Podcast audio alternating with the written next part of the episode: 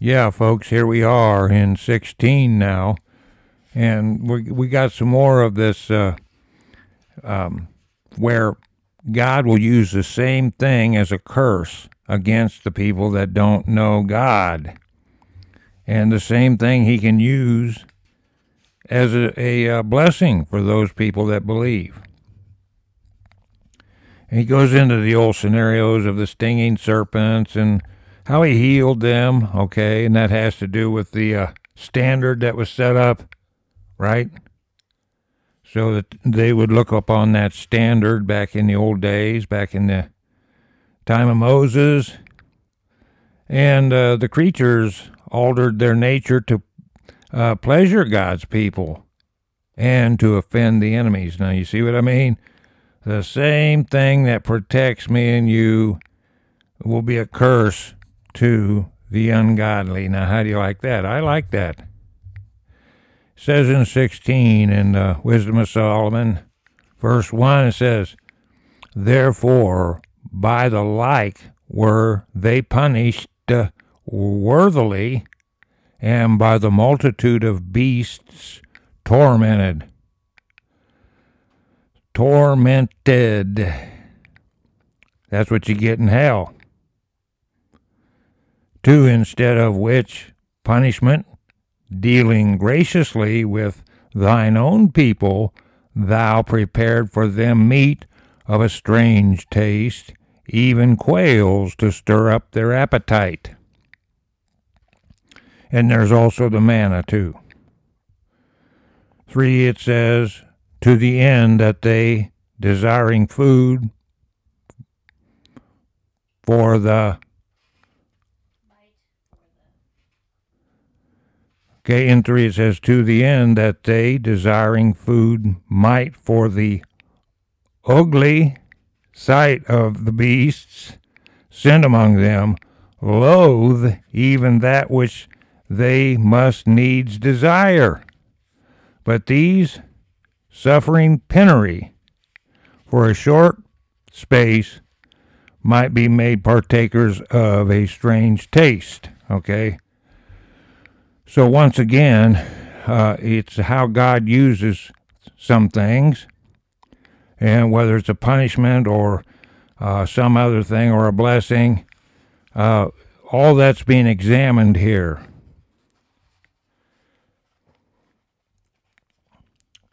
In 4 it says, For it was requisite that upon them exercising tyranny should come penury, which they could not avoid.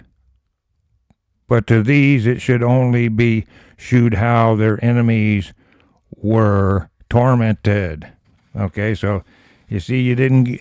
We're talking about uh, Egypt here, and we're talking about God's people that came out.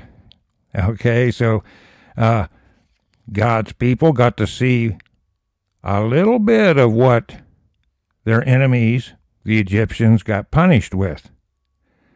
And on the other hand, the uh, crooked Egyptians, they they were stunned by the fact that uh, the same thing can be used to not only guide the footsteps of their people, but sometimes bless even for them, for the God's people. In 5 it says, For when the horrible fierceness of beasts came upon these, and they perished with the stings of crooked serpents, thy wrath endured not forever. Okay, does everybody remember that? It was what? Fiery flying serpents. Uh, that's Numbers 21 6 for somebody. 1 Corinthians 10 9, it's referred to. Okay, but in 6 here it says, But they were troubled for a small season that they might be admonished, having a sign of salvation to put them in remembrance of the commandment of thy law, capital L. For he that turned himself towards it was not saved by the thing that he saw, but by thee that art the Savior of all. Okay, and that's in 7. That's in the Holy Septuagint 7. So we had a standard that if we looked on it, we didn't die back in these days, back in the days of Moses. And it, and what he's telling you, it wasn't the image, it wasn't the some idol saving them. It was none of that. It was to put them in remembrance of their sa- Savior here in seven, in that holy number seven. In eight it says, And in this thou madest thine enemies confess that it is thou who deliverest from all evil. For them the bitings of grasshoppers and flies killed, neither was there found any remedy for their life, for they were worthy to be punished by such. There's a lot of details here that are really um, intricate that we don't have in Jasher per se, or even in the images there as we go through uh, Enoch in the Old Testament here. Listen to these details we have. Okay? Okay. In 10 it says, But thy sons, not the very teeth of venomous dragons overcame, for thy mercy was ever by them and healed them. So here we have a trial. One person gets punished and drug away to hell. The other gets healed and reminded of their salvation. In 11 it says, For they were pricked uh, that they should remember thy words, and were quickly saved, that not falling into deep forgetfulness, they might be continually mindful of thy goodness. 12. For it was neither herb nor mortifying plaster that restored them to health, but thy word, O Lord, which healeth all things. Okay, and there's that powerful word, okay? And who is the word? Is that not Jesus Christ? So there was no herb or no medicine here that did the healing. God Almighty's word, the word that created the whole earth. 13 it says, For thou hast power of life and death thou leadest to the gates of hell and bringest up again. Notice the gates. And here they're uh, sending us to uh, Psalms 105 and Deuteronomy 32, 39, and then, of course, First Samuel, where um, I think that's Hannah's prayer there in First Samuel. It's also, I think, um, in Tobit's prayer. All right, on we go before I stumble. 13 was a good one. It says, For thou hast power of life and death, thou leadest to the gates of hell, and bringest up again. A man indeed killeth through his malice, and the spirit, when it is gone forth, returneth not neither the soul received up cometh again. No, it's once to live and then the judgment, isn't it? Isn't that what the Bible teaches? But it is not possible to escape thine hand. Whose hand? God's hand.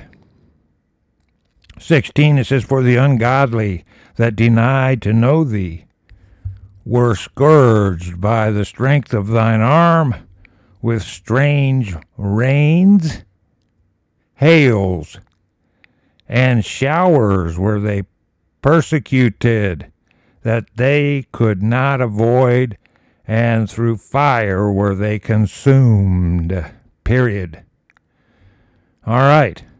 So that goes back to Exodus, and that's what he's talking about there. And there's a good description of the judgments on Egypt. 17, it says, For which is most to be wondered at, the fire had more force in the water that quencheth all things, for the world fighteth for the righteous. Okay, and uh, that's described right there in Revelation how the earth itself is going to defend the saints. Okay, and notice this fire. It's not a normal fire. No, it is not. And uh, here it is underwater burning, which is just not normal. Okay. Uh, they're standing us to uh, Judges 520. In 18, it says, For sometimes the flame was mitigated, that it might not burn up the beasts that were sent against the ungodly, but themselves might see and perceive that they were persecuted with the judgment of God. So they're getting to know the Lord here the hard way, aren't they? Yes, indeed. That's what it says here. And this fire jumps right over the beasts of judgment here. Okay. As he um, puts the judgment on the ungodly. 19 it says, And at another time it burneth even in the midst of, of water above the power of fire that it might destroy the fruits of an unjust land. Okay, so some more judgment from fire. 20 it says, Instead, whereof thou feddest thine own people with angels' food, and didst send them from heaven bread prepared without their labor, able to content every man's delight, and agreeing to every taste. So that is just manna itself was a miracle manna. It sure was here in this statement. 21 it says, For thy sufficiency, for thy sustenance declared thy sweetness unto thy children, and serving the appetite of the eater, tempered itself to every man's liking. That's the miracle manna food, isn't it?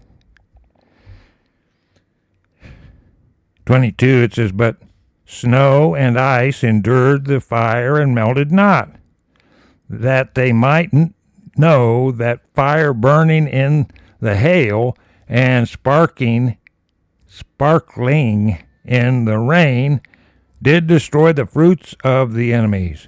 Okay? So that's obviously a miracle. It's not anything that we are in the carnal world used to seeing. And so there it is, and it reminds you of what's going to happen in the last days with the fire and hail.